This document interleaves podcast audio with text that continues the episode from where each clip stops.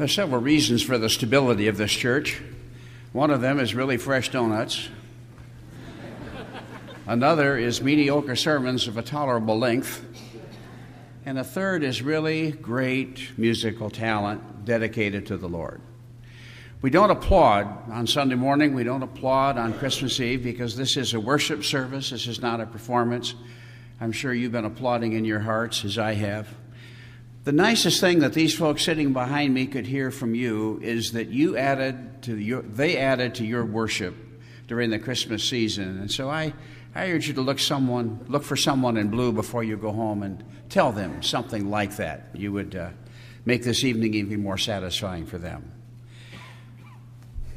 For those of us who've been Christians any length of time, we find certain passages of Scripture rolling through our minds during the Christmas season.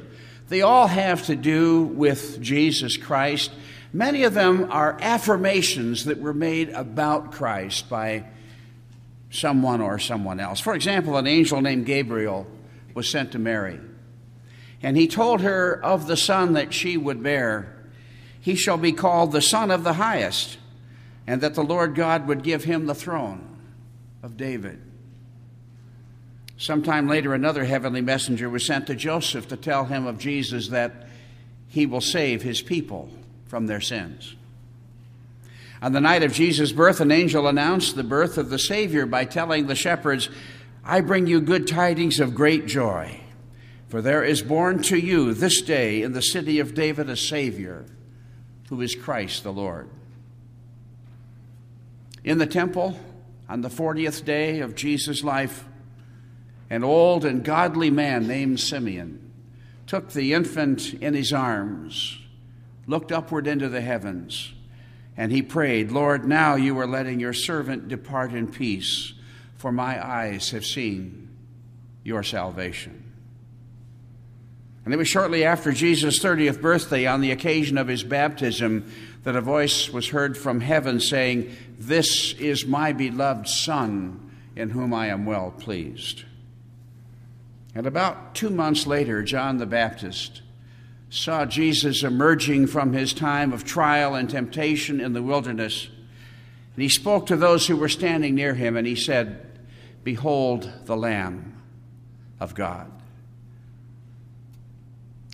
I'd like to speak with you for a few moments about what might have been in the mind of John the Baptist when he saw Jesus and said, Behold the Lamb of God.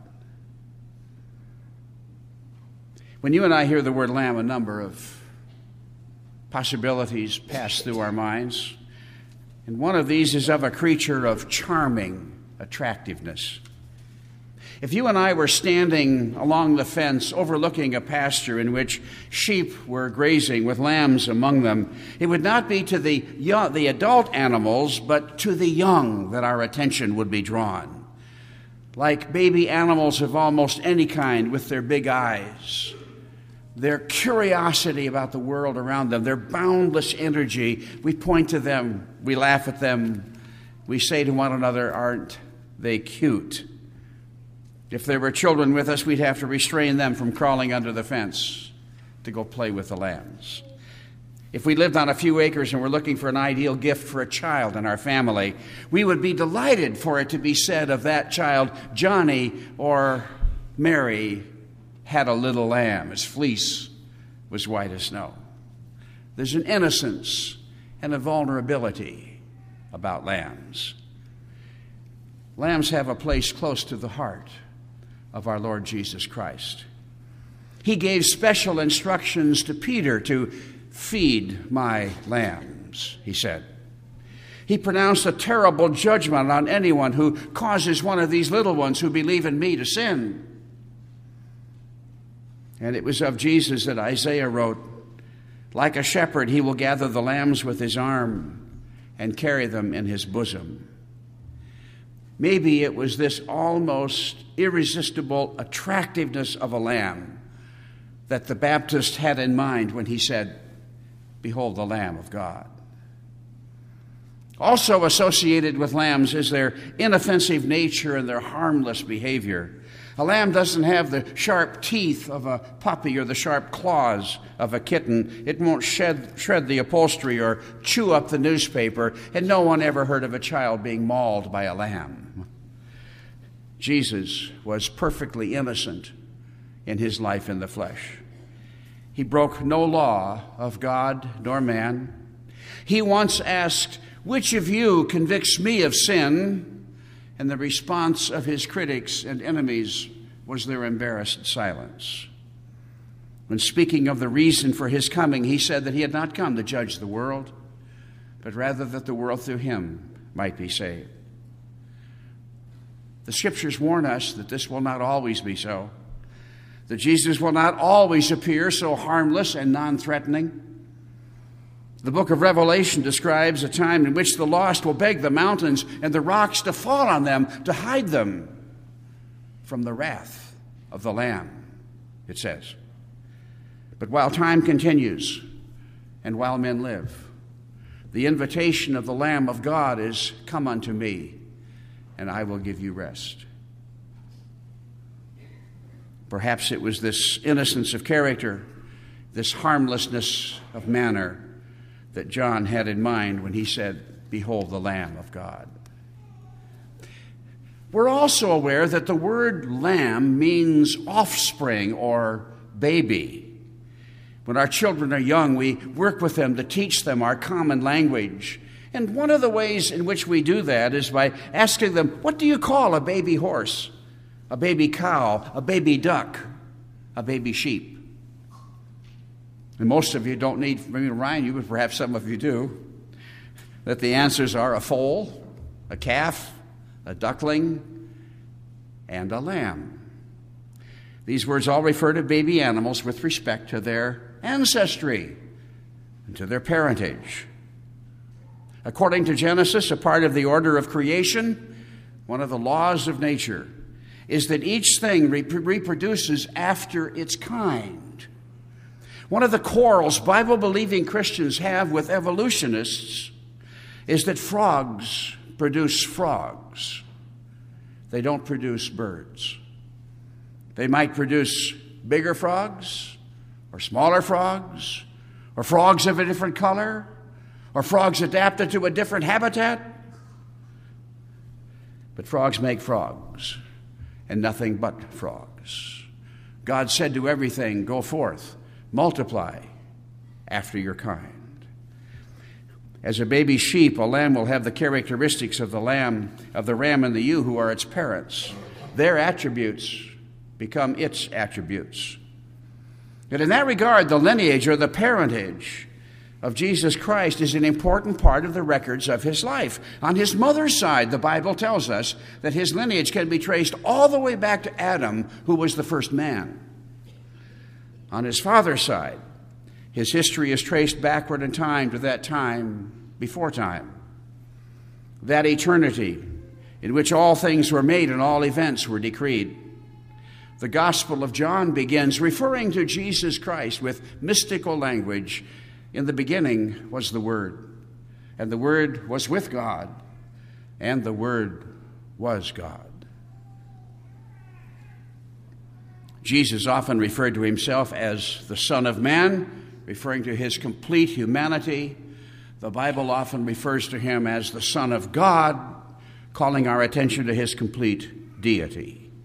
He is commonly supposed to be the son of Joseph, but seeing him through the eyes of faith, Peter declared to him and of him, You are the Christ, the Son of the living God. And the week after his resurrection, in his second appearance to his disciples, Thomas said to him, My Lord and my God. As a lamb exhibits the attributes of its parents, so Jesus possesses all of the attributes that the Bible ascribes to God the Father the holiness and the power of God, the majesty and the glory of the divine, the love and mercy of the Father are all properties that we see in Jesus Christ as the senior member of the Trinity, created all things. His only begotten so fully participated in that work that nothing was made without him. as the Father rules the universe, the Son sits at his right hand. In the ministry of redemption, the Father offers mercy only to those who come to him in the name of the Son. And on the day of judgment, they are both so involved as to make distinguishing between their roles almost impossible. The Father and Son share so completely the same attributes and powers that Isaiah said of Jesus, His name will be called Mighty God, Everlasting Father, and Prince of Peace. And Jesus said, He who has seen me has seen the Father. This means then that Jesus is entitled to much more than our passing interest or our distant respect.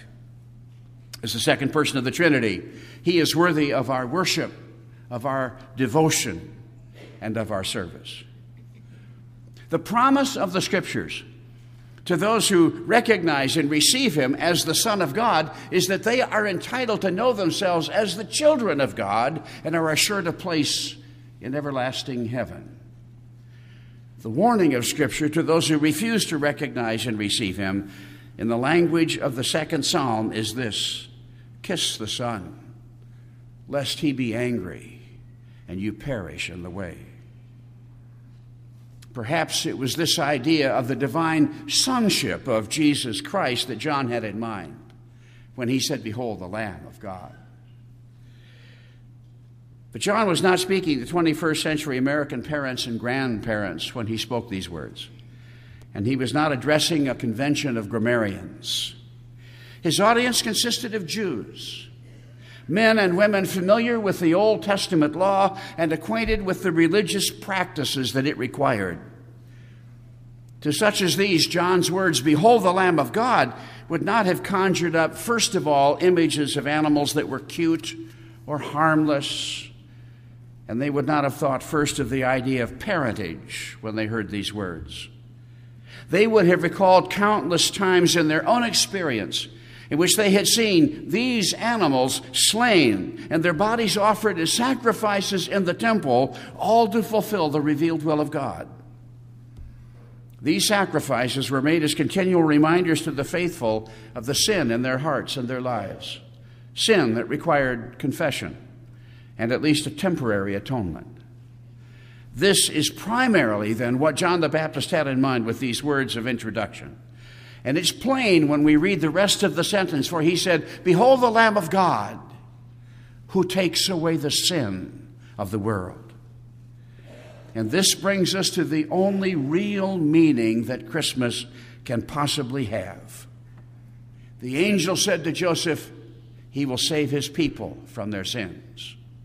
Jesus said of himself that he had come to give his life as a ransom for many. Paul later would write, This is a faithful saying that Christ Jesus came into the world to save sinners. Without possibly fully understanding the meaning of what he was saying, this certainly is the meaning of the prophet's words Behold the Lamb of God. On this eve of our celebration of the birth of Jesus Christ, I ask you, do you believe that He is indeed mighty God? Do you find yourself strangely drawn to Him? Do your thoughts drift to His Word from time to time? Does your soul find peace in His presence? Do you understand that He came to die, not for the sins of the world, but for yours, for mine? And do you delight in the life and the mercy that you have found at his cross? If these things are true of you, then you should rejoice tonight. Whatever the circumstances of your life might be, you should rejoice because life's deepest need has been satisfied for you by Jesus Christ. For you are one of those who behold the Lamb of God in time and you are one of those who will behold the Lamb of God forever. Amen.